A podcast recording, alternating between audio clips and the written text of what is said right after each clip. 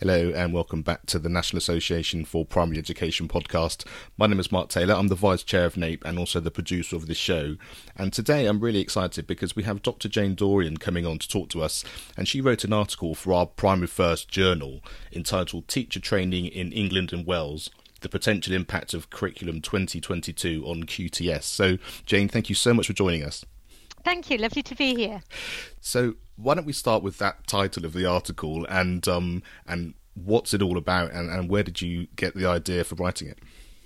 Um, well, um, actually, in the in the light of the current situation that we're all experiencing with um, with the COVID nineteen lockdown, and um, it th- this is bringing into focus the differences between the four home nations, and that was kind of where I was coming from uh, with with this article because there are big changes happening with the curriculum in Wales.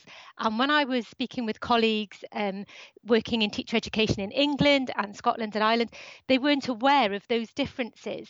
Um, and it got me to thinking that if you're if you're a teacher in Wales at the moment, or if you're a teacher educator in Wales at the moment, most of your headspace is being taken up with the impact of curriculum change, massive implications across the board, across all age phases. And yet outside Wales, there wasn't um, any kind of conversation going on around that. And that made me start thinking around, well, what other other kind of differences are apparent or might become apparent between the approaches in these home nations that um, that might be coming over the horizon that we're not really thinking about. Um, and at that time, um, I was working in Cardiff Metropolitan University, which is a, a, teacher education provider, and we were uh, in the process then of um, rewriting the um, PGCE program. And it made me realize that actually a lot of the content that we were looking at, um, both content wise and pedagogy wise, was related to the new curriculum in Wales, which is very different than the new curriculum in England. But students that qualified in Wales would be qualified to teach in England and vice versa.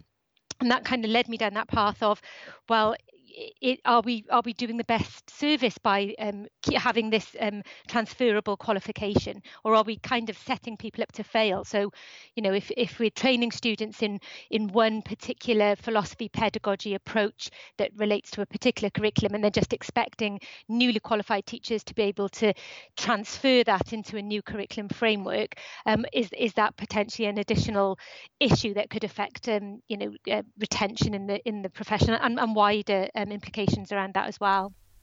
And I guess that's one of the key points: is are you are you teaching teachers to go and work in your country? whatever that country happens to be. Um, and like you say, especially when the curriculums are going to be slightly different, and I guess like I say that depends on on all of the home nations.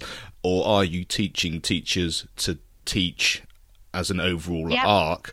Um, and and also, I guess one of the things that struck me when I was reading your article was the fact that if you were going to change jobs or you were going to change departments, you would normally have some kind of um, retraining or insights into the new job that you were doing. So it would seem to me that that would be natural if you were then going to change from being a teacher in Wales to a teacher in England.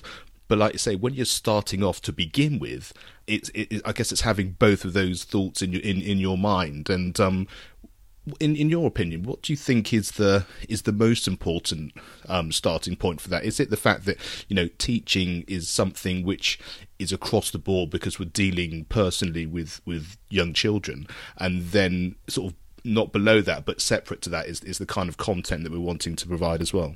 It's a tricky question, isn't it? Because you know it, it's it's it's almost a fundamental of is teaching about what you teach or or how you do it, um, and I think um, it's, a, it's a really knotty question.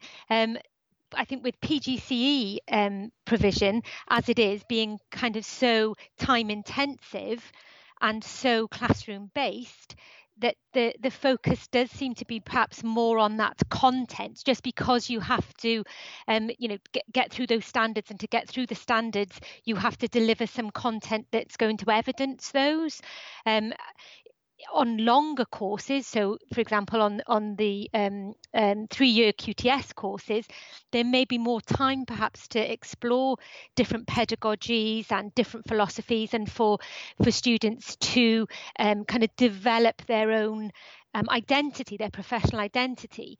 Um, but you know, I think it's something that that that develops as well as you become as you as you progress within your career. So I think you have to be able to um, have those standards that show that you know what you need to teach. That you know that that's what the curriculum is there for.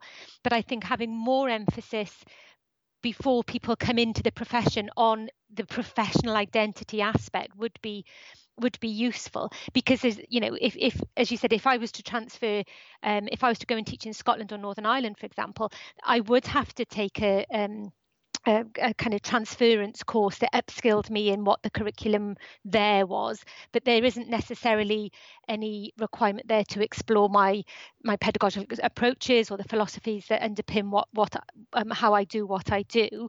So you can you know you can you can kind of add those because they're knowledge based but I think it depends on on on how much time you've got available and and and um and what the qualification is asking you to do. And i think the qualification the, the standards as they're set up at the moment are more predicated on the, the, the content and knowledge um, side of it rather than the hows whys the pedagogical identity kind of side of things.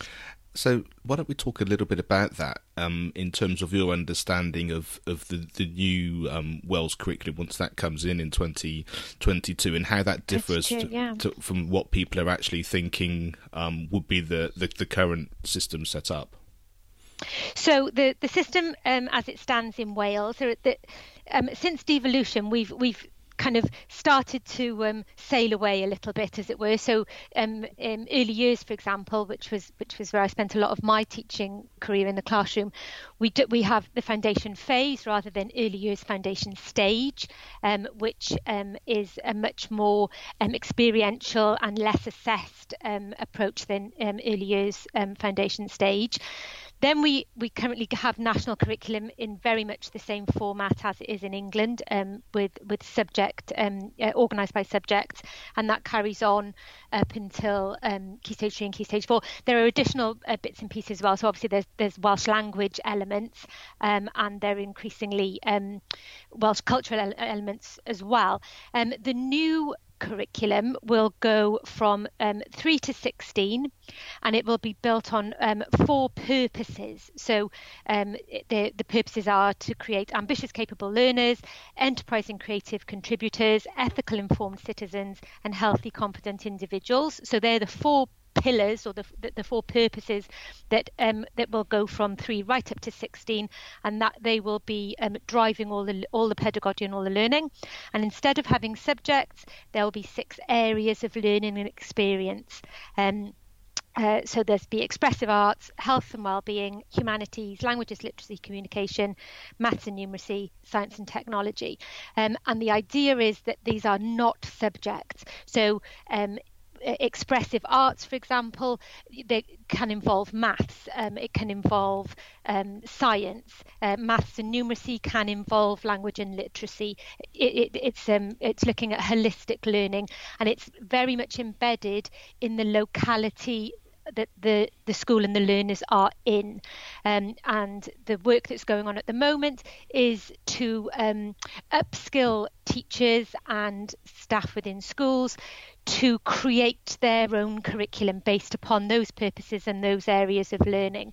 Um, so it's th- th- that's the approach that has kind of started with foundation phase and it it's trickled into bits and pieces of uh, key stage one and key stage two massive differences for key stage three and key stage four um, to kind of come out of those those subject approaches and and um, look up where those crossovers will be where they can be.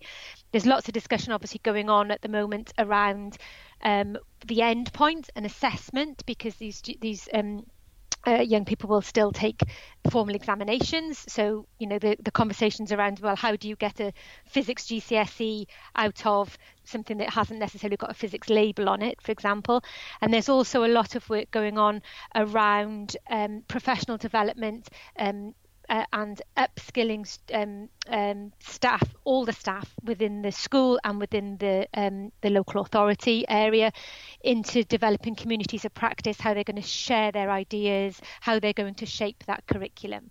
Um, so you significantly different than than um, national curriculum. Um, so, uh, and as I said, it was as being part of those discussions which are going on at the moment. There's lots and lots of, of um, consultation, face-to-face consultation, online consultation, training events going on where you know policymakers are meeting staff to discuss the, the, the how this is going to look and that's what um, triggered my thinking around well how can this transfer across? If you're involved in that kind of uh, cu- curriculum creation and you're you know you're looking at what's happening in your local area and planning an expressive arts um, activity based on what's happening in your local youth centre how are you then going to be expected to just transfer that across into a system whereby uh, no we're doing you know we, we do dance and that's or, or PE, and this is this is what it looks like. They they they're coming from quite different places. It's almost like the ultimate cross curricular idea but the essence is that it has to be cross curricular because that's where you're starting from. You're not trying to make it cross curricular; it just is what it is, and then you'll sort of be yeah. able to to put the different educational in a traditional sort of inverted commas element in into exactly what that is, which is something I I really love because I just think, and I also like the idea of it being localized as well because, of course, I think everybody can relate to things that they know, and, and and having it based yeah. on you know what you're doing locally and you know is really important. And and one of the things that I have noticed is on um, on my Education on Fire podcast is I've interviewed people who've taken that local idea in terms of what they've been learning and what they've done, but because you also then have the option to talk to people online and Skype and interview people, they've been able to make it global as well. And I think having that two hand in hand approach has been absolutely fantastic. I think so, and I and I mean that's one of the there have been a, a, number of drivers that have you know um, that have led us to this path really and as i mentioned you know since devolution there's there, there have been various kind of changes happening um, but but i think you know one of the one of the big push pushbacks was because when national curriculum was introduced um, lots of the content there was didn't really neatly relate to the local area, um, or it, it, was very difficult for people to make local connections to it. So I can remember, for example, when I when I very first qualified, which seems like a hundred years ago now, um, but um, um, I was teaching in a in a new town um, in in the South Wales in South Wales Valleys that, that had been built in the 1960s, um, and the the history curriculum at that time year five was Tudors, and there wasn't a rich Tudor history in this 1960s town. So it was very, it was, you know, it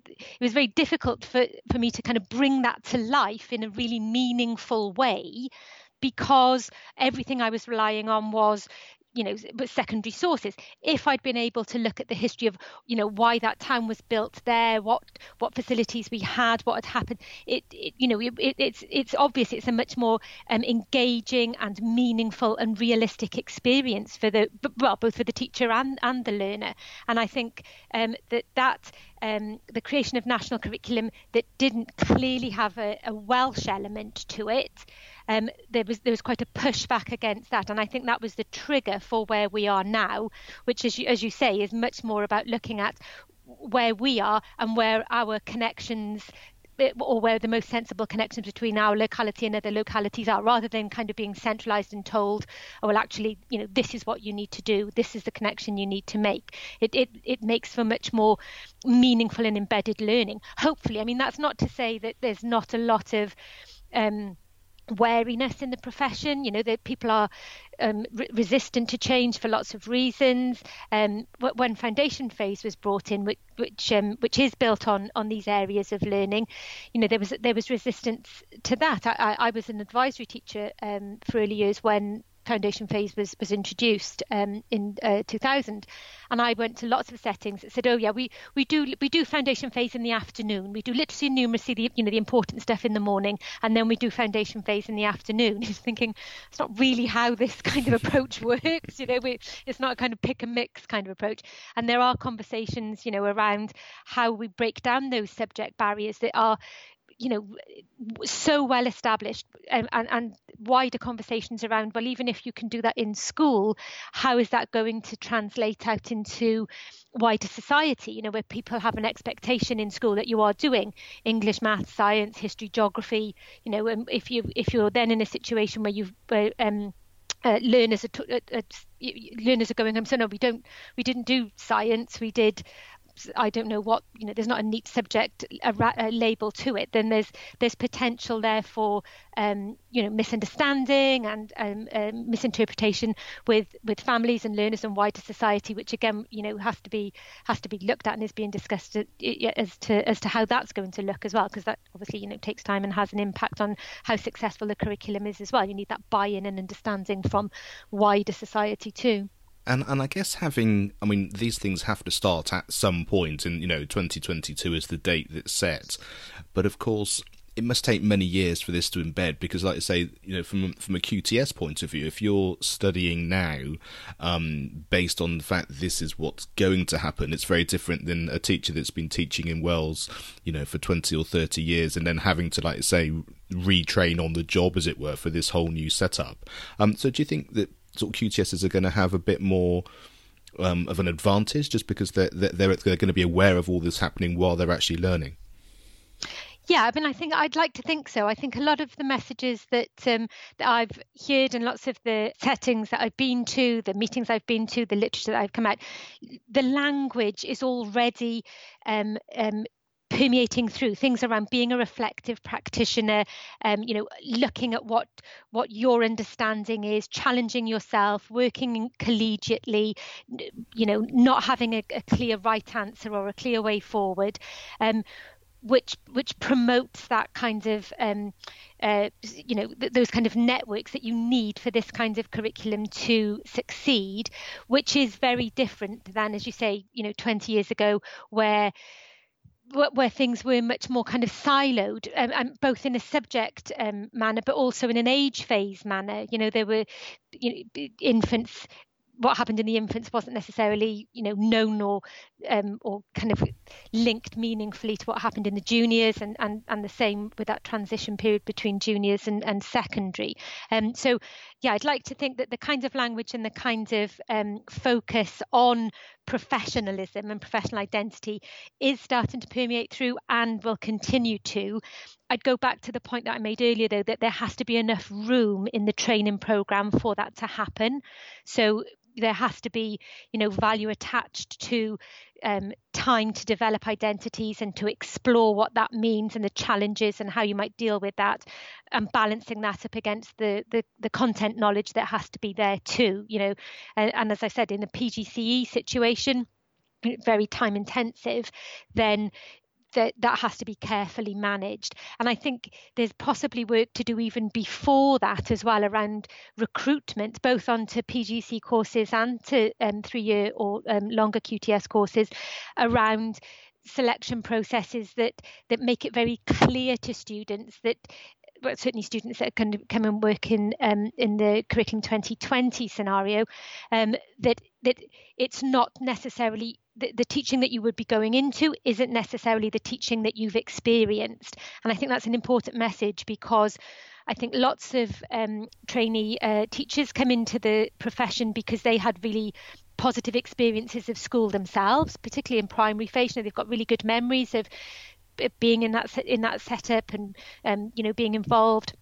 Um, and when they when they come into teacher training, that's where they're coming from. They want to almost replicate that situation, and that's going to be increasing. Well, it's I mean, it, it can't happen now, but it will be increasingly difficult to do if you've come through a national curriculum uh, um, education, and then you want to try and replicate that under the what what the um, idea for 2020 is.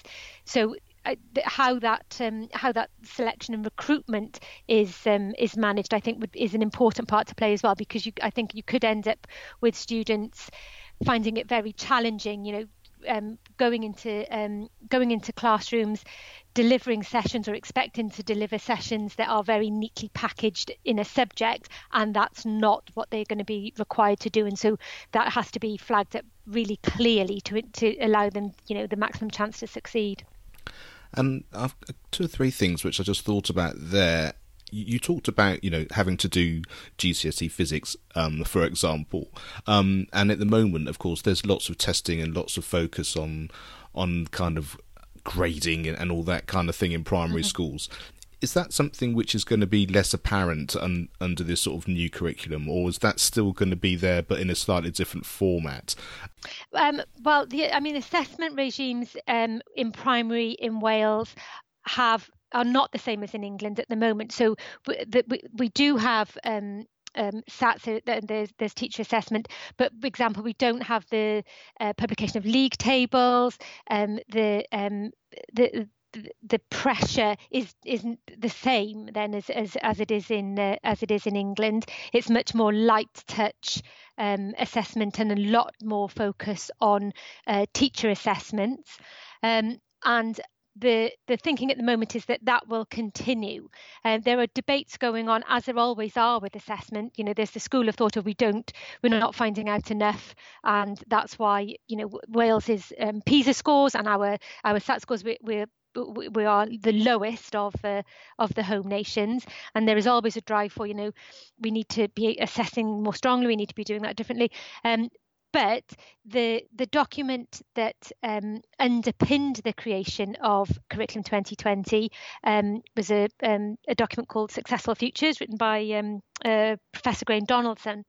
And he as part of that um, looked at the assessment strategy and felt that the um, the the teacher assessment and the, um, the the move away from a very formalized structured assessment was the way forward. And that was one of the drivers for um, moving into this more um, holistic curriculum as well. So moving away from, right, okay, today is your English spelling test into, okay, we're going to have some assessment that's going to be related to what we're finding out now. And I think it would be very difficult to have a very formalized assessment structure um, primary with the with the new curriculum going forward as i mentioned it, at the secondary phase, that's a, that's a very different kettle of fish because there, still does there still will be formal examinations at the end.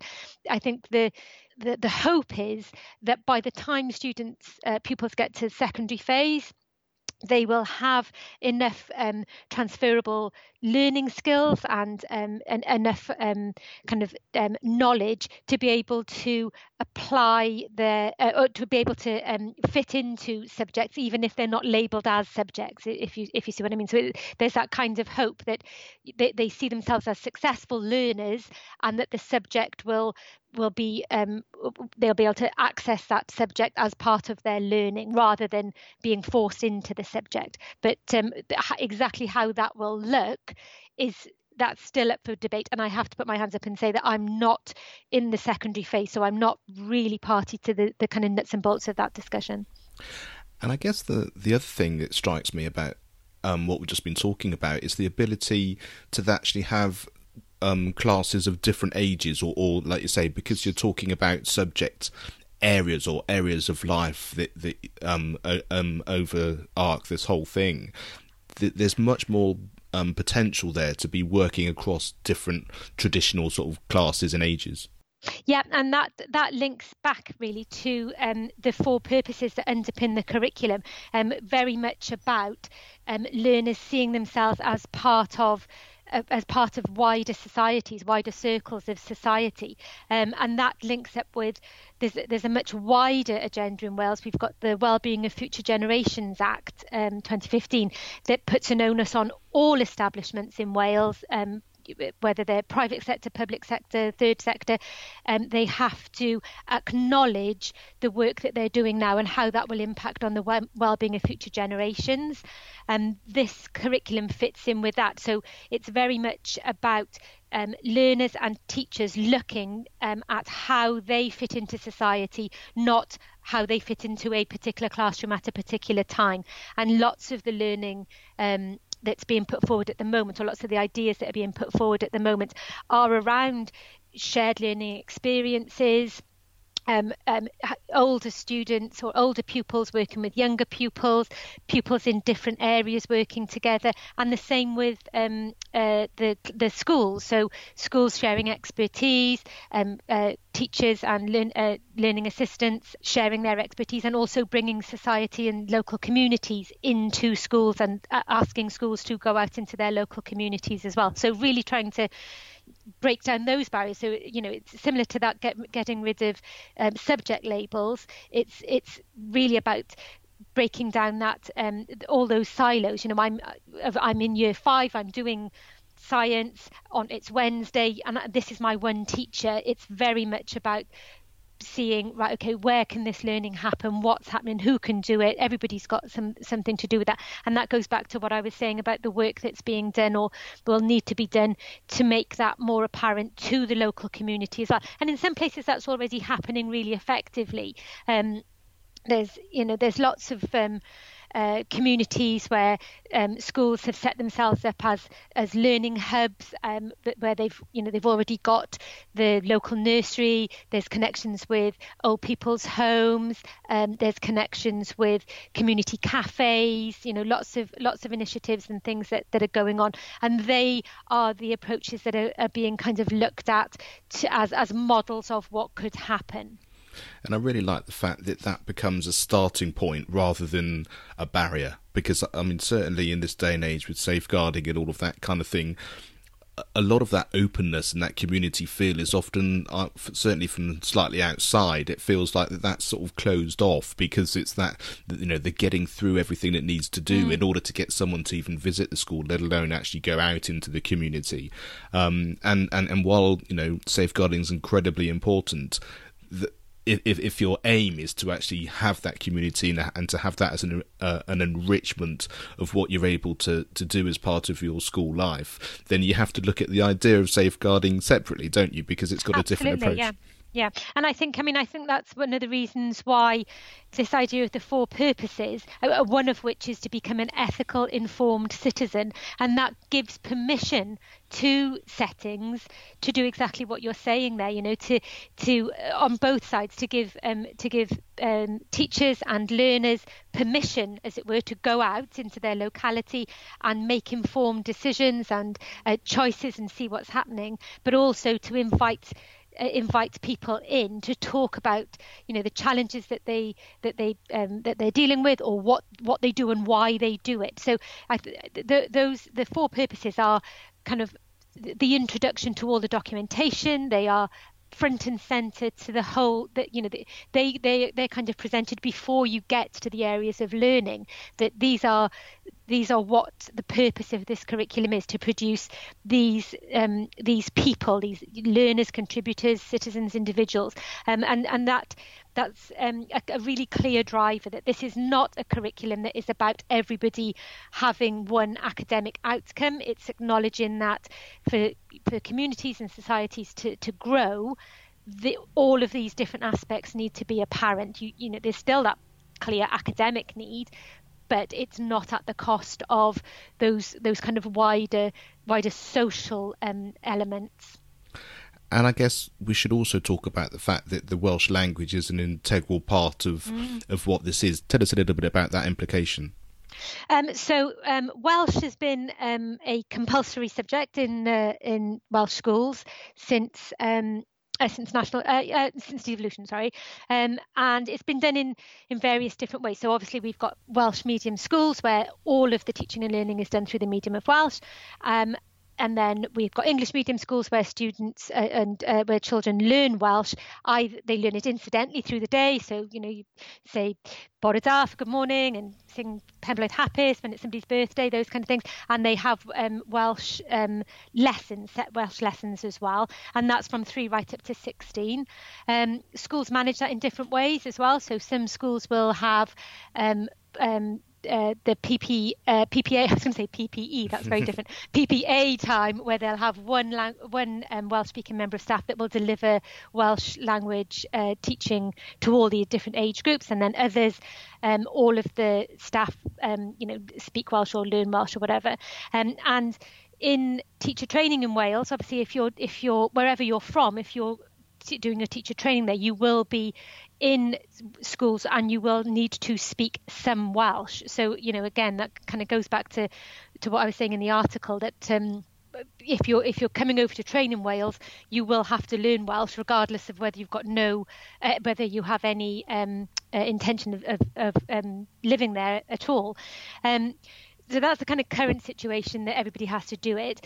There is um, a huge push um, in Wales at the moment for further development of the Welsh language. The Welsh um, um, uh, Welsh Government have committed to a million Welsh speakers by uh, 2050. Depending on where you are in the country, is how far away um, uh, is is kind of um, what percentage of Welsh is spoken. So very, very roughly, the nearer you are to the English border, the lower the percentage of Welsh being spoken. But those those numbers are going up and up and up and up. Um, and also, we've now got Welsh language standards, uh, which means that Welsh is an official language.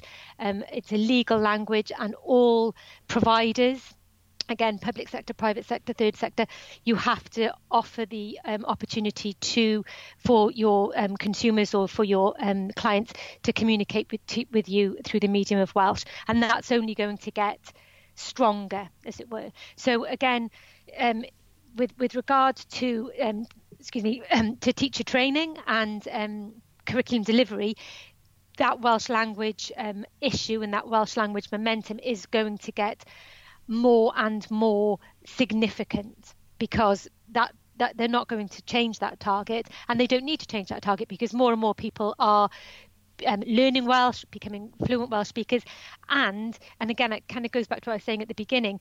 They're they're um, the, the, this notion of the differences between the, the home nations, not in a negative way, but in a kind of identity way, has been more of a, a, kind of sharp focus has been thrown onto it during the, the, the recent pandemic, where you know what's happening in England is not the same as what's happening in Wales, and that has triggered discussions around well, should it be should we be the same? Shouldn't we be the same? Um, why? What's different? Why is it different? What needs to be different? How different do I want it to be? Those kinds of conversations are really coming to the fore. Um, and, and the Welsh language is is a part of those conversations. It's always kind of bubbled away. Um, you know, there's always been conversations around bilingual road signs and you know all the the kind of standard jokes about oh everyone was speaking Welsh and oh, everyone speaking English in the pub and someone walked in and then everyone spoke Welsh and you know all those kinds of weird uh, um, kind of urban myths about it. But it is becoming a much more um, a much more open subject, and I, and and and and I, th- I it's not going to go away, and it will inevitably impact on teaching and learning and curriculum as well, because because as more people speak Welsh, the um, Welsh language medium education is going to increase, and all of the associated um, requirements for that. You know, whether that be um, teachers, support assistants, um, resources, all of those, all of those things will need to be there in, as, in place as well. And I think you're right. I think this whole sort of opening of discussions about um, you know the difference between the home nations in in, in, in, in all regards, but specifically obviously here in with education, you know, people can make that choice in terms of this is the type of world I want to live in, in terms of the sorts of schools I want to be in. I want to teach in this particular way, and so you know the the cross um, country divide in terms of teacher training actually may become, I guess, a little bit more of a hard one in in terms of actually I want to be part of this particular curriculum rather than that, not depending on where that you live, but where you actually want to be working and where you want to have your influence. Yeah, I think so, and I think you know. Um, conversations uh, sorry content in in um, teacher training courses around international perspectives i think needs to be closer to home. We don't need to look at international perspectives of what teaching and learning looks like in you know in in southeast asia and um, uh, scandinavia. Starting with what um, what the differences are in the home nations would be a really um, a useful approach because there are you know significant different some really basic differences. This, you know the school starting age in Scotland is not calculated in September the same as it is in England and Wales uh, and, and Northern Ireland. And and that has implications on school start times and therefore what who's in reception at what time and all you know and that impacts on lots of other things there as well. And i think we th- there's a tendency or not even a tendency i think unless unless you're working in that particular area uh, i mean geographical area you don't have we don't hear the messages about what the differences are elsewhere. And i think part of that as well um, uh, differences tends to always have a bit of a negative converse, con- connotation to it you know that we're doing it differently so you know someone must be right and someone must be wrong. I think uh, opening up conversations around okay well we do it this way we do it this way.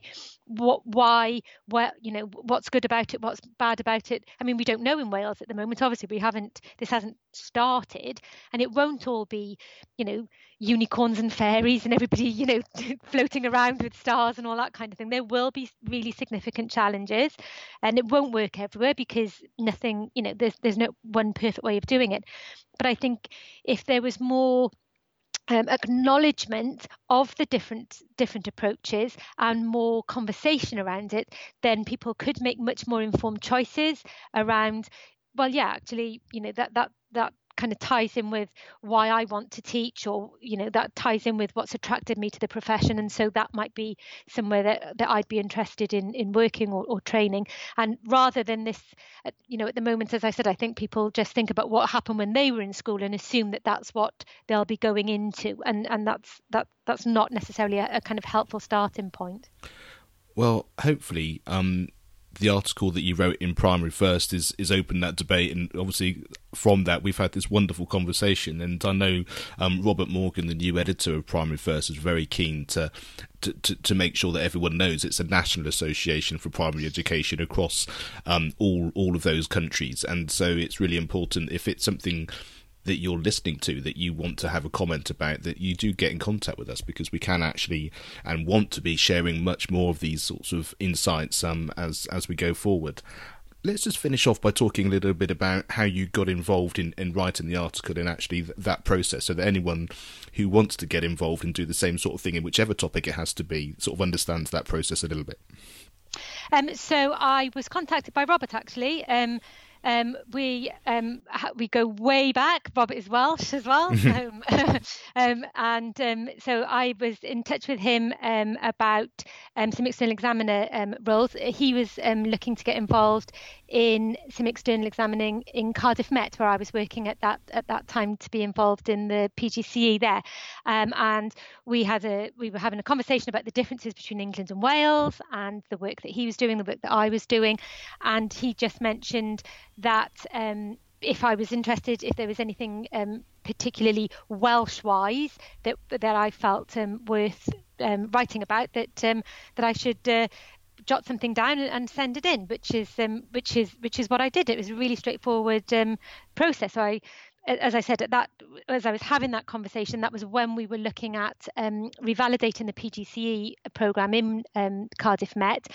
um, and I was looking at the standards, looking at the English standards and the Welsh standards. The curriculum conversations were going on, and so it was just that it all kind of, you know, all the all the pieces fell in at the same time. It was I was thinking this, uh, uh thinking about well, how will this transfer across? And Robert asked um, what what kind of issues might be uh, um, um, worth exploring at that time. So uh, yeah, that it was um, it was one of those um, serendipitous uh, mm-hmm. conversations. Yeah, I really like that, and I think it's something I'd really like to emphasise as well. Is that an organisation, and an association, no matter what its size, um, is only the sum of its people and the people of its members and the people that engage with everything. And, and that's something I think is really important um, that NAPE wants to establish more and more. Is you know have a conversation with us via Twitter or on our Facebook page or or become a member and, and join through the website because um, what we want to do is to have more of these conversations. We want to have more backwards and forwards ideas, um, and and I'm I'm so grateful that this is a, a, really fantastic example of, of what can come out of those personal relationships as well as actually having that sort of national association um, presence, which of course is what, what NAPE is. So, Jane, thank you so much for chatting to me. It's been absolutely fascinating and, and something which I think so many people will maybe not have even thought of or come across if they're very sort of um, England centric. Um, and so I think this is why this is so incredibly important. And, and hopefully it's got some people really thinking. And, um, and as I said, the invitation to to be part of the Primary First Journal is um, is always there for people who want to get in contact. So thank you very much for joining us. Thank you. I've really enjoyed it. Yeah, and I hope. Uh, well, let's see. Hopefully, uh, we'll get some more um, chit chat going and uh, um, carry the conversation on. Lovely. Thank you so much indeed. Well, thanks.